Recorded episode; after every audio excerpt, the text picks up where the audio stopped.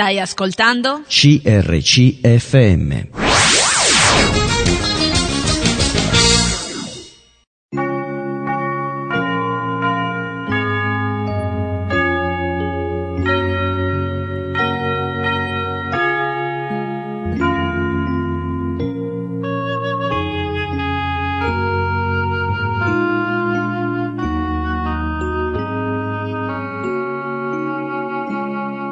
In ogni città, alla domenica, gruppi di credenti si riuniscono per lodare il Signore, condividere le proprie esperienze e ascoltare la sua parola, con espressioni diverse da luogo a luogo. Ogni domenica, alle ore 10, trasmettiamo uno di questi incontri e presentiamo la realtà evangelica che li dà vita. Ascolteremo tra qualche istante il culto della Chiesa Cristiana Evangelica sita in via Beato Angelico al numero 7 a Seregno.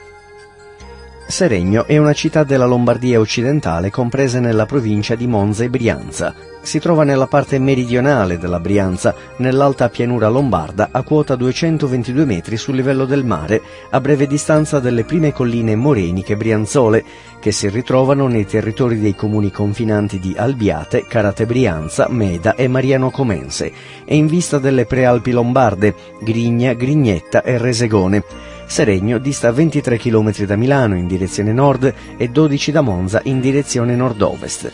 Il territorio comunale è interamente pianeggiante ed estesamente urbanizzato, con l'eccezione di alcune aree periferiche oggi sottoposte a vincolo, Parco della Brianza Centrale. Le aree edificate della città si estendono in molti casi fino ai limiti comunali, formando un continuum urbano con i comuni limitrofi. Non esistono corsi d'acqua nel territorio comunale, i più vicini sono il Lambro ad est, in territorio di Carate Brianza e Albiate, e il torrente Tarò a Meta. Il primo documento che citi Seregno risale al 1087. È un atto con il quale Pietro da Seregno cede parte dei beni da lui posseduti alla canonica di Sant'Ambrogio di Milano, da cui si attendeva aiuto e protezione. Si può tuttavia ipotizzare l'esistenza di un centro del villaggio attivo già in età romana, ma le notizie sono lacunose e non esistono documenti certi. I documenti di questo secolo e del successivo si riferiscono a Seregno con il termine di locus, definendolo così come un insediamento agricolo analogo alla grande maggioranza degli insediamenti della zona. Il locus di Seregno in quel tempo era posto sotto l'influenza religiosa e politica del monastero di San Vittore a Meda. Una cronaca dei primi anni del XIII secolo, precisamente del 12 ottobre 1206, cita Seregno come un borgo, indicando in questo modo un certo sviluppo demografico ed economico dell'insediamento e la formazione di un embrione di ceto imprenditoriale composto da artigiani, mercanti e proprietari terrieri. Seregno conta oggi 43.000 abitanti andrà ora in onda una presentazione di Francesco Maggio sull'iniziativa della Missione Meta in occasione dell'Expo 2015. Buon ascolto. Eh, volevo iniziare questo culto leggendo l'ultimo capitolo dei Salmi, il Salmo 150, che a mio avviso è un salmo che riassume un po' eh, tutto, il, eh, tutto, il, libro. Eh, sembra proprio una specie di inno riassuntivo molto breve che ricapitola perché bisognerebbe rivolgere a Dio la nostra lode, la nostra adorazione, il modo in cui, eh, in cui dobbiamo farlo. Il Salmo 150 recita così, Alleluia, lodate Dio nel suo santuario, lodatelo nella distesa dove risplende la sua potenza.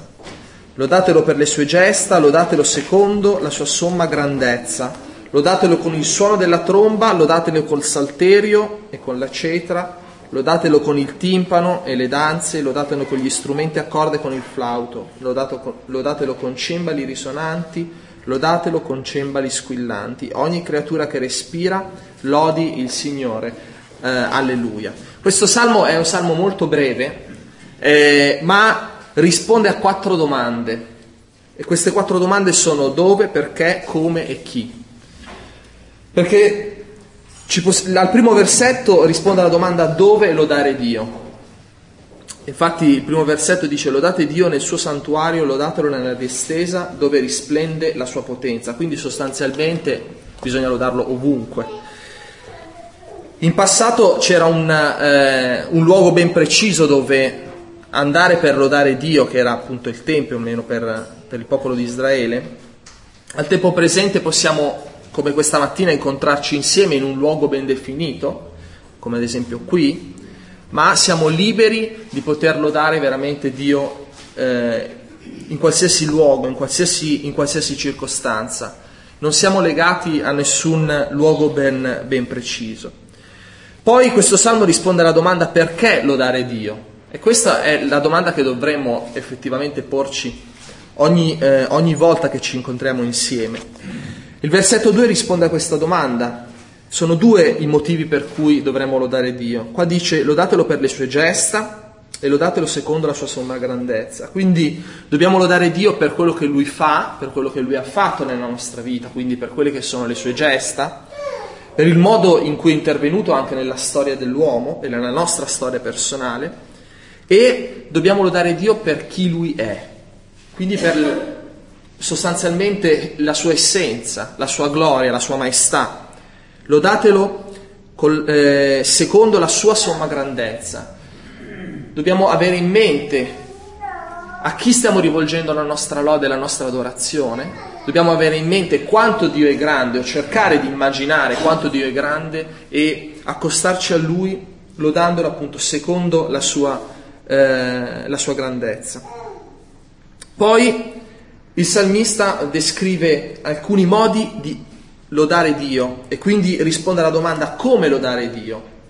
Qui il salmista di, mh, mm, cita una serie di, eh, di strumenti musicali, il, c'è la tromba, il salterio, la cetra, il timpano, le danze, anche un modo anche eh, visivo per lodare Dio. Non utilizza degli strumenti eh, cioè, ut- utilizza l- degli strumenti eh, squillanti, degli strumenti che fanno rumore.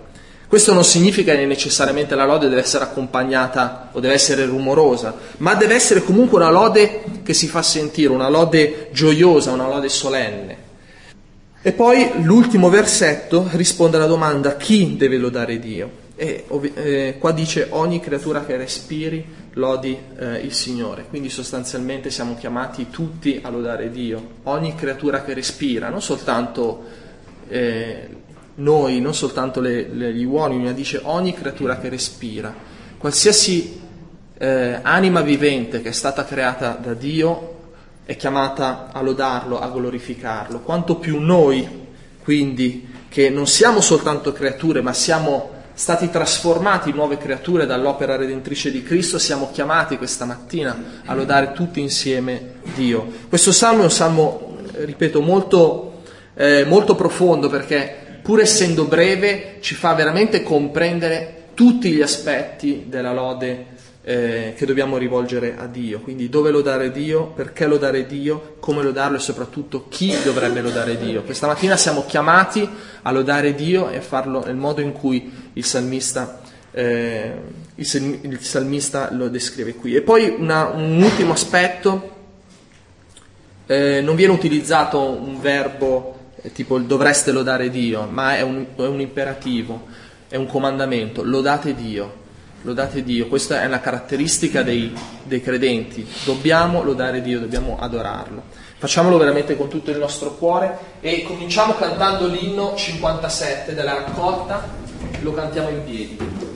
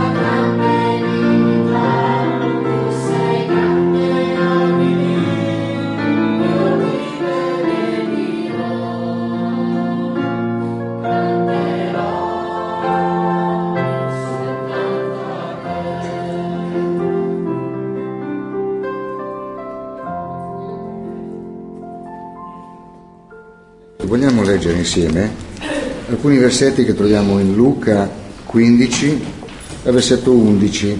Disse ancora, un uomo aveva due figli, il più giovane di loro disse al padre, Padre, dammi la parte dei beni che mi spetta, ed egli divise fra loro i beni. Di lì a poco il figlio più giovane, messa insieme ogni cosa, partì per un paese lontano e vi sperperò i suoi beni, vivendo dissolutamente. Quando ebbe speso tutto in quel paese, venne una gran carestia ed egli cominciò a trovarsi nel bisogno.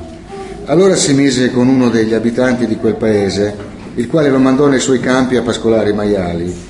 Ed egli avrebbe voluto sfamarsi con i baccelli che i maiali mangiavano, ma nessuno glieli dava.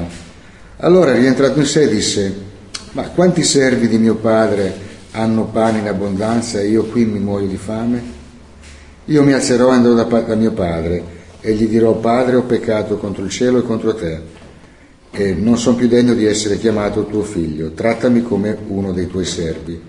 Egli dunque si alzò e tornò da suo padre, ma mentre egli era ancora lontano, suo padre lo vide e ne ebbe compassione, corse, gli si gettò al collo, lo baciò e lo ribaciò. Il figlio disse, Padre, ho peccato contro il cielo e contro di te, non sono degno più di essere chiamato tuo figlio. Una di queste bellezze proprio di questa parabola, tanto commovente, è proprio l'amore del padre, direi questo amore intelligente del padre, perché di fronte a una richiesta specifica di questo figlio, da una parte anche dissoluto, ha consentito. E mentre questo figlio si è reso conto di ciò che stava sbagliando, era come, come, se fosse lì alla finestra ogni giorno ad aspettare il figlio che tornava. L'amore per il figlio non è mai cambiato, malgrado questo atto di disubbidienza. Quindi abbiamo questo amore particolare, questo amore intelligente di cui siamo trattati dal nostro Padre e questo amore va avanti, non si è fermato il Signore ci ha amato fino al punto di aver donato anche suo figlio per noi. Cioè, quindi è un amore incondizionato. Quindi, malgrado lui ci ami già di suo, non gli è bastato, ha dovuto mandare suo figlio a morire per i nostri peccati sul legno della croce. Noi siamo veramente dei privilegiati, quindi siamo veramente privilegiati perché godiamo di questo amore incondizionato di nostro Padre. Ora, noi abbiamo avuto la grazia, abbiamo avuto anche l'intelligenza, ma l'intelligenza ci è stata data da Dio stesso per poter accettare questo sacrificio del Signore Gesù. Quindi ringraziamo stamattina il nostro Signore insieme con un cuore sincero perché tutto Lui ha fatto per, per noi e quindi almeno un sincero grazie. Signore, grazie perché hai mandato tuo figlio Gesù a morire sul legno della croce per noi. È una cosa bella, una bella riconoscenza che questa mattina possiamo fare al nostro Signore, che ci ama incondizionatamente. A Lui sia la gloria. Amen. Signore Dio nostro, Padre Santo ci chiedeva prima il fratello chi era colui che avrebbe avuto motivi di lode questa mattina chi sono quelli che sono costretti a lodare?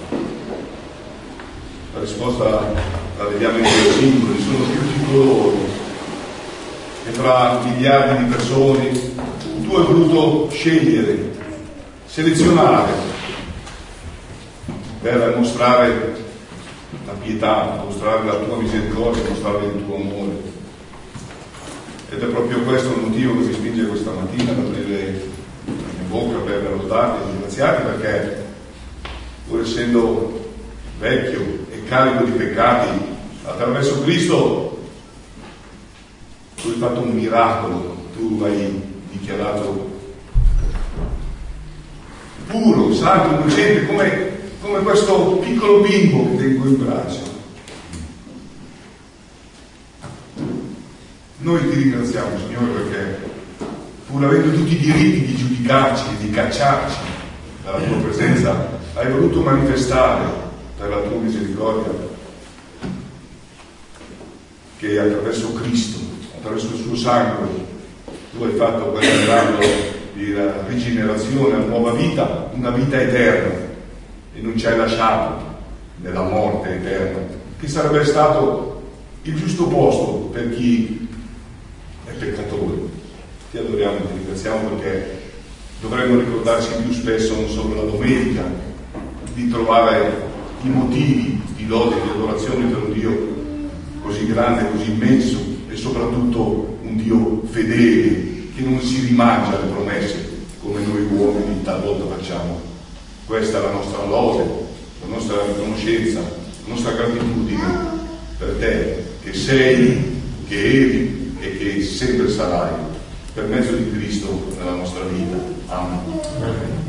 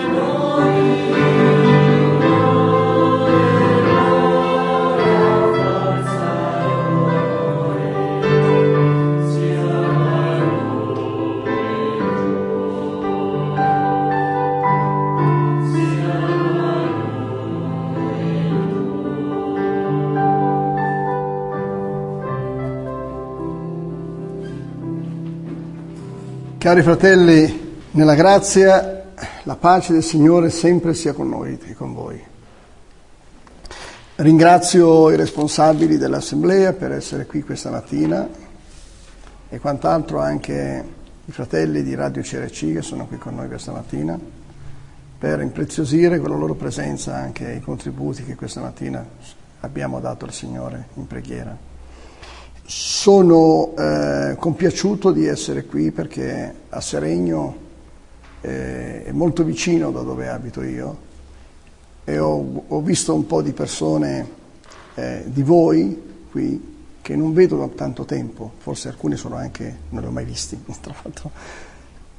Eh, grazie anche alla, alla grazia, e non sono parole meccanizzate, eh, che io sto pronunciando, grazie alla sua fedeltà, eh, possiamo andare avanti nonostante i colpi anche che in qualche modo ci, ci espongono i nostri ministeri, la nostra dedicazione, la vostra consacrazione, ci espone naturalmente a, alle prove. Per questo avevo in mente di prendere innanzitutto prima un brano dalla parola di Dio, e era in Primo Pietro, capitolo 1, eh, versetto, dal versetto 6, è qualcosa che non sto dicendovi, ma è qualcosa che ho verificato ancora una volta, ho vissuto ancora una volta, molto profondamente recentemente.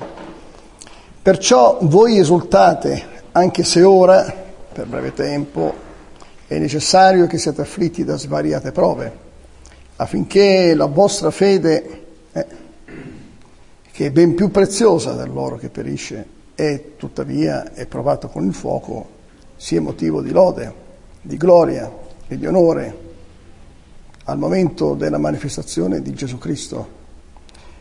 Io quando leggevo questo brano recentemente, un mese fa, eh, ma non soltanto un mese fa, ma un mese fa lo rileggevo, lo, ri, ehm, lo riesaminavo, mi sono detto, eh, la giornata comincia male, vero Francesco oggi? Non so se per voi eh, po- potete porvi anche le stesse domande, no? You know who you are. Non bisogna soltanto imprecare, ma in quel momento lodarlo c'è qualche cosa che accade di, che ti sorprende. Forse stai esaurendo le forze e non riesci più a sopportare una situazione così difficile. You know who you are, again. Non ti abbattere, Francesco, loda il Signore. Qual è la tua reazione? Ti disperi affermando di non essere benedetto in questa situazione? Così rocambolesca, drammatica forse che ti sta accadendo? Ti sorprende, dice l'Apostolo Paolo? siete afflitti da svariate prove, eppure esclami semplicemente Padre aiutami, conferma la tua fedeltà, ancora una volta, accresci la mia fede in te. Questo è, una, è qualcosa che recentemente ho riesaminato. Quante volte il lato umano, noi siamo credenti, creature spirituali, ma c'è il lato umano, vero? Dobbiamo fare i conti anche con il lato umano finché siamo sulla terra, questo ci coinvolge. A volte ha gridato tristezza e perplessità, smarimento in una situazione difficile, o no? Può, può accadere, no? Smarimento. Tutte le nostre decine di anni talvolta sono rimesse in discussione, decine di anni nella fede. In quei momenti riusciamo ancora, ed è di più difficile, sono domande retoriche veramente, riusciamo ancora a riporre estrema fiducia nel suo amore per noi, quando qualcosa si abbatte, no? Abbiamo, siamo stati consolatori per altri credenti, ma qualche volta tocca a noi che abbiamo bisogno di altri per essere consolati. Da soli non ce la faremmo. Forse in quei momenti ci sono situazioni, può capitare che eh, dimentichiamo che Dio ha un piano per la nostra vita, perché siamo concentrati in quella situazione così drammatica che ci sorprende proprio a me, proprio a me, ecco, che dimentichiamo che Dio ha un piano per noi e che lo sta portando avanti e lo vuole continuare a portare avanti, nonostante tutto ciò. E forse in qualche momento noi credenti siamo arrivati in un certo punto dove la nostra fede è entrata in crisi. Vero? Certo, il lato umano. E quindi possiamo essere anche noi bersagliati, bersagliati ma non cadiamo naturalmente, siamo bersagliati dalle crisi, della, dalle crisi del dubbio. Dio realmente mi ama. Sono una persona in vista o, sono, o non sono una persona in vista, ma Dio realmente mi ama. E quindi si mette in discussione anche in noi l'amore di Dio sottile, subdolo, molto sottile, ma molto sottile e non te ne accorgi. È una percezione che va, fai fatica a percepirlo, non è così palese, perché tu sei veramente un figlio di Dio, sei veramente un figlio di Dio, quindi non dubiti dell'amore di Dio, ma qualcosa sotto, sotto, sotto si muove, striscia e lo percepisci, vero? Purtroppo può accadere anche per me, che ormai è 27 anni che sono nel Signore, è accaduto anche a me. Perciò la parola di Dio ci esorta quando dice colui che si rallegra che sta in piedi, badi a non cadere. No? La parola di Dio ci ricorda avvicinatevi a Dio e il nemico fuggirà da voi. Ecco la risposta. Avvicinatevi a Dio e il nemico fuggirà da voi. A del, delle volte ho cominciato anche a pensare, quella situazione lì, un mese fa, noi siamo fedelmente attaccati alla parola, che ci cominciamo anche a, a ricordare e a, e a citare tutte le promesse della parola di Dio, perché questo è che fa fuggire il diavolo, no? Fa fuggire il diavolo. Ma delle volte non abbiamo voglia, perché siamo diventati così talmente soggettivi che anche riuscire a dire voglio elencare le promesse di Dio che sono nella parola e il nemico fuggirà da me, e tuttavia hai capito che qualche cosa non va, dici ma è superfluo, può accadere, sono meccanismi accaduti anche a me. Abbiamo frequentato assiduamente tutti i culti, gli studi di chiesa, tuffandoci nell'attivismo religioso, sfuggire a qualsiasi sensazione di dolore e di profonda delusione dell'anima, pur di non fare il punto della situazione. È vero? Può accadere, no? Perché non può accadere? Può accadere ai, ai più giovani nella fede, ma anche a noi.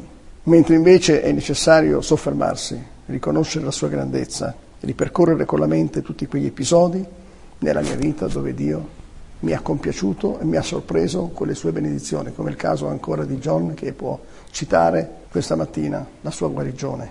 No? Lo può mettere sulla lista delle sue esperienze e della sua gratitudine quindi per il Signore. Per questo motivo 1 Pietro 4, 12, 13, in 1 Pietro 4, 12, 13, Pietro deve aver saputo aver vissuto delle esperienze molto profondamente anche scioccanti Sto parlando di prove non leggere, sto, pro, sto, parlando di prove addirittura delle volte sono dei traumi psicologici. Non sto parlando di prove dove manca qualcosa, dove ti hanno rubato la macchina, ma sono di traumi profondi, psicologici, dentro tua, il tuo essere. Sto parlando di cose così scioccanti. Eh, io penso che Pietro sta parlando di queste prove, non se non riesce a pagare l'affitto o siamo disoccupati. 4, 12, 13. Carissimi, non vi stupite per l'incendio, l'incendio, sta parlando di te, che divampa in mezzo a voi per provarvi, come se vi accadesse qualcosa di strano. E questo sintetizza e conclude questa mia riflessione vissuta recentemente. Anzi, rallegratevi in quanto partecipate alle sofferenze di Cristo, perché anche al momento della rivelazione della sua gloria possiate rallegrarvi ed esultare. Amen. Bene, questo denota che siamo tutti in sintonia questa mattina. Eh, volevo quindi approfittare adesso di, del tempo che mi rimane per darvi qualche chicca di quello che Dio, nonostante tutte le sensazioni magari che in certe situazioni le prove ci possono trascinare, il Signore viene esaltato. Viene esaltato attraverso la tua vita, attraverso il tuo servizio, attraverso la tua testimonianza, attraverso la tua costanza mia, nel mio piccolo eh, la mia costanza mi porta avanti nel ministero di Meta per fare quello che eh, il Signore mi ha chiamato 25 anni fa, due anni dopo la mia conversione, a tempo pieno. 25 anni a tempo pieno. Non, se non è merito suo, non può essere merito nostro. Non può essere merito dei, soltanto dei sostenitori, non può essere merito soltanto della generosità altrui, ma è merito suo, solo merito suo. Allora, sappiamo tutti eh, di Expo. Meta si è lanciata all'interno del progetto Expo Milano un anno e mezzo fa, che inaugura la nostra passeggiata questa mattina, la nostra prima esperienza che abbiamo fatto la settimana scorsa con una squadra venuta apposta dal Canada con noi. Quando 20 giorni fa mi hanno comunicato che la, l'Organizzazione Islamica Mondiale sono riusciti a mettere su un programma su sei continenti di islamizzare attraverso la distribuzione di opuscoli, come facciamo noi, sai, sembrano come noi sembrano, sembrano come noi. Su sei continenti, sulle città più importanti, su sei continenti, mi avevano informato di questo, mi sono detto perché i nostri italiani devono essere bersagliati da opuscoli islamici e noi dobbiamo rimanere inerti. Già facciamo, abbiamo pochi sforzi evangelistici probabilmente verso i nostri connazionali, no? Pochi sforzi evangelistici o, o non adeguati. Perché lasciare questo che accada senza nemmeno eh, reimpostare, riaffermare la fede in Cristo ai nostri connazionali in quel giorno. Hanno organizzato il 16 maggio in tutte le città più importanti del mondo contemporaneamente, alla stessa ora. Come fanno? Non lo so. Su sei continenti, alla stessa ora, nella stessa data, nelle città più importanti, la distribuzione di opuscoli e conversazioni con le persone del posto. Hanno scelto Milano e Roma. Per Roma non sono riuscito a, fare, a organizzare un granché, anzi niente perché è troppo distante. Milano mi sono dato da fare. E allora ho organizzato una camminata di preghiera itinerante in Piazza Duomo, dove in Piazza Duomo loro stanno distribuendo opuscoli, sullo stesso posto abbiamo riaffermato la fede in Cristo ai nostri connazionali, quindi ho chiamato delle chiese ho chiamato delle chiese, dei credenti, e, sono, e hanno aderito al progetto. Milano, Piazza Duomo, sabato eh, 16 maggio, pregano le, le chiese a raccolta in piazza, pregano in marcia e seminano. Sono venute chiese, ci sono state vicine, chiese da Torino, Milano, Cielo Maggiore, Paullo, Segrate, Bergamo, Seriate, Mantova, Piacenza. In questa immagine qui in basso vedete i musulmani con la maglietta che dice la maglietta dice chi ami tu? In mezzo al cuore hanno scritto in arabo Mohammed. Va bene? Noi invece abbiamo realizzato la maglietta in contrasto. Chi ti ama? Loro dicono chi ami tu? Mohammed. Chi ti ama? Gesù. Abbiamo fatto anche noi i bigliettini per contrastare questo. Abbiamo fatto questa distribuzione, c'era il pastore piccolo, sceso in piazza lui ha aperto la camminata di preghiera, in preghiera, abbiamo, siamo andati fino a Piazza San Babila, abbiamo distribuito in un'ora e mezza, meno di due ore, comunque meno di due ore, 4.000 cartoncini di questi qua, agli italiani però, era per gli italiani, non era per altro. Volevamo riaffermare, non perderti con altre cose, ritorna a Cristo. Quindi Abbiamo fatto questa esperienza, è stata una delle esperienze più positive, ha detto il pastore Piccolo, ne ha parlato moltissimo anche gli altri pastori eh, attraverso Facebook, sono stati tutti entusiasti. I credenti camminavano con la tanta voglia di distribuire la parola di Dio. Io andavo avanti col carrello, c'è un carrello lì della spesa, no? pieno, pieno, pieno zeppo di questi cartoni, cartoncini, e venivano a a rifornirsi man mano che procedeva avanti la processione.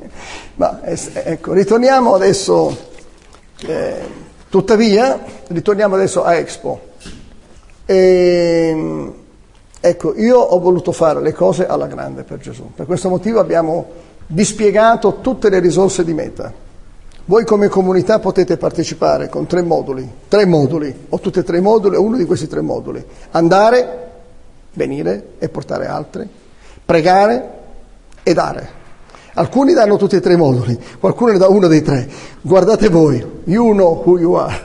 E ringrazio anche Eva, Evangelici Net per avere anche diffuso anche la, l'informativa, ecco, e questo ha dato forse qualche impatto conoscitivo anche sulle nostre assemblee.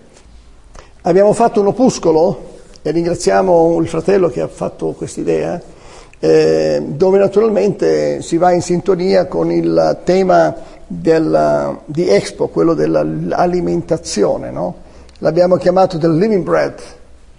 Nostro, la nostra campagna evangelistica porta il nome Living Bread in inglese. E abbiamo preparato anche, vedete, Expo eh, 2015 è una piattaforma di un confronto di idee e soluzioni condivise sul sistema dell'alimentazione, no? innovative. Cioè Expo vuole portare soluzioni innovative, soluzioni nuove, moderne, invenzioni nuove, no?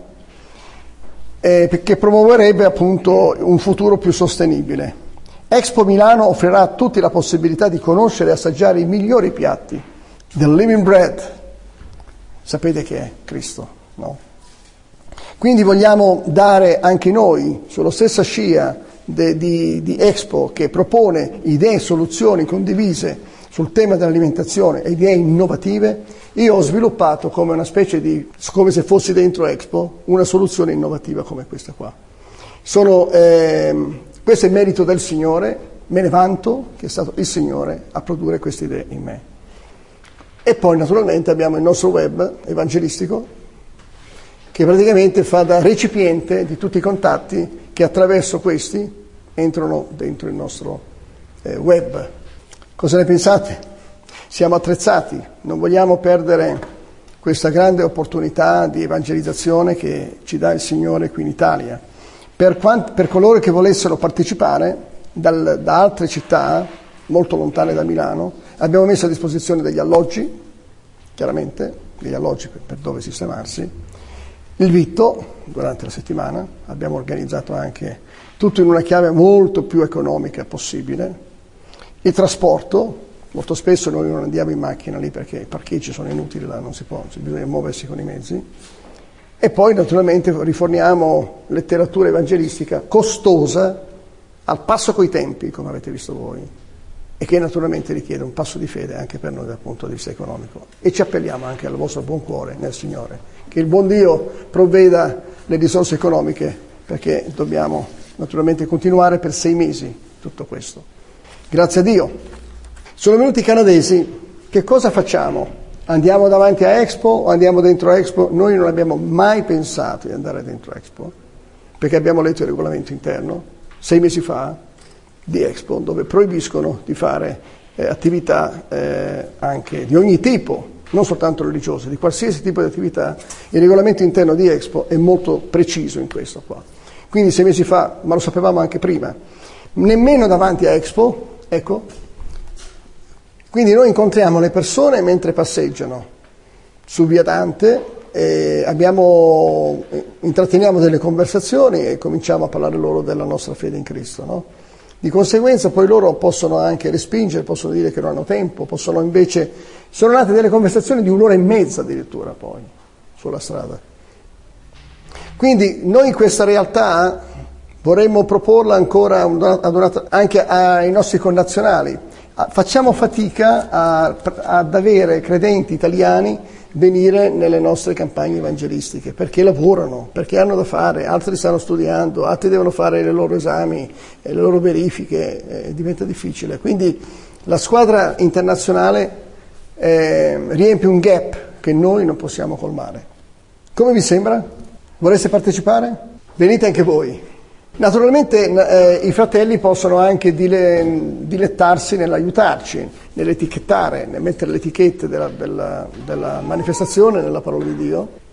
Volevo darvi questo, questo perché noi vogliamo essere attivi e attenti alla, alle occasioni. Forse non devi venire a Expo con noi a questa evangelizzazione, forse non hai bisogno perché già stai evangelizzando i tuoi la, la, la, membri della tua famiglia o i tuoi familiari, stai facendo un ottimo lavoro comunque, continua. Forse stai anche lavorando tantissimo e quindi non puoi naturalmente dedicarti, venire fino a Milano in orari anche sballati. Oppure vorresti, ma gli orari pro- probabilmente non si incontrano con le tue esigenze con venire lì con noi. Noi però se volete, eh, sono disponibile dopo, potete... Eh, chiedermi quali sono gli orari migliori. Ad esempio, gli orari migliori sono dopo le 5 di pomeriggio, perché le persone ormai stanno fino a tardi mm, camminando per le strade per guardare le vetrine, mangiare qualcosa. Quindi dalle 5 alle 9 noi riusciamo a fare delle cose interessanti adesso. Quindi dopo il pomeriggio dopo che l'orario di lavoro naturalmente ve lo permetterebbe, potreste naturalmente partecipare anche un'ora, mezz'ora con noi, no? Sarebbe un'opportunità. Non puoi venire, capacita e facilita noi con la copertura spirituale, del, con, con le tue preghiere, da casa e fai pregare altri. Magari vieni sulla nostra pagina di, di Facebook, clicca e ricevi gli aggiornamenti sul momento di quello che stiamo facendo e verificando.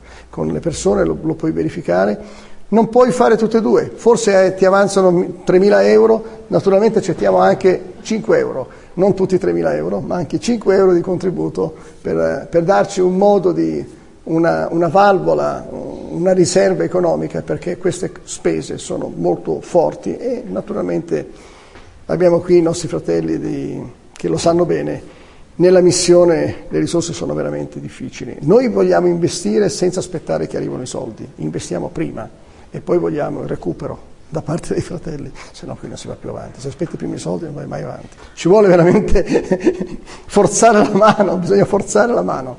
E per quello motivo io sono contento. Quando io mi sono solo venuto al Signore, fratelli, io ero nel 27 anni fa, io facevo un altro tipo di attività. Ero vulcanico nelle mie idee e anche, ero industrioso nel mio modo anche di fare e di portare avanti la mia attività lurida, eh, che mi vergogno di dirlo, era un'attività lurida. Facevo soldi sfruttando le persone, legandoli all'uso dei miei prodotti. Ci sapevo fare fino al punto che ho anche scavalcato una buona parte della mia concorrenza, concorrenza di quelle robuste, posizionate e che nel, nell'ambiente italiano avevano le spalle larghe così. Ma nella città dove ero io, a Torino, avevo sgominato anche la, queste, queste persone qua ero diventato il punto di riferimento dei clienti di Torino. Poi il Signore mi ha salvato e la stessa personalità e capacità e la gioia e lo zelo che mi veramente metto a disposizione del mio Signore mi mettono anche a espormi ad un, ad un ministero molto arduo e molto difficile. Questo qua è arduo e difficile. Abbiamo messo adesso a disposizione un gentiluomo, un gentiluomo che vuole rimanere anonimo, ha messo a disposizione un appartamentino per quelli che vengono alla fede in Cristo, che a Milano soffriranno, hanno già sofferto persecuzioni, ci sono persone che abbiamo anche battezzato noi, che vengono da, da quel tipo di, di, società, qui a Milano o a Vigevano sono stati perseguitati e purtroppo le capacità della Chiesa in generale di assorbire nelle loro comunità queste persone di, con un grande grado di disagio perché non si riescono a reinserire, perché perdono il lavoro, perdono anche gli amici, i familiari. Ci occorreva un riparo, un riparo. Abbiamo un riparo per loro. Un riparo e questo necessita anche per questo, per noi come organizzazione, anche soldi, perché poi il riparo vuol dire che noi garantiamo loro un'assistenza, garantiamo loro una comunione fraterna con la Chiesa locale però per quanto concerne le spese di vitto e alloggio dobbiamo pensarci noi. Quindi modalità potete dare, potete andare e potete pregare. Vi chiedo di pregare per me. Grazie. Signore, ti vogliamo ringraziare per questa bella giornata e ti vogliamo ringraziare per il culto che questa mattina ci hai dato e vogliamo raccogliere l'invito di Francesco di pregare per quest'opera che tu vuoi portare avanti al nostro paese. Eh, benedici grandemente Francesco in questo lavoro, eh, che lo fa con eh, simpatia, con tanta energia e anche per questo viaggio che dovrà fare in Polonia. ti vogliamo veramente pregare eh, per tutta quest'opera che viene svolta durante il periodo di Expo e vogliamo pregarti vergognandoci anche del fatto che come credenti non abbiamo colto, non stiamo cogliendo questa occasione straordinaria. Sensibilizza i nostri cuori, Signore, in modo che possiamo sì, sì. dedicare il tempo e, e, perché no, anche delle risorse economiche per sostenere questa quest'opera che tu ci hai messo davanti. Grazie. E ti vogliamo chiedere, Signore, di benedici così come siamo, di stare con noi durante il resto di questa giornata. In nome di Gesù. Amen. Amen. Avete ascoltato il culto della Chiesa Cristiana Evangelica sita in via Beato Angelico al numero 7 a Seregno. La Chiesa si riunisce la domenica alle ore 10.30, il giovedì alle ore 20.30 riunione di preghiera. Per maggiori informazioni potete scrivere a info-chiesaseregno.it ripeto info-chiesaseregno.it oppure andare sul sito chiesaseregno.it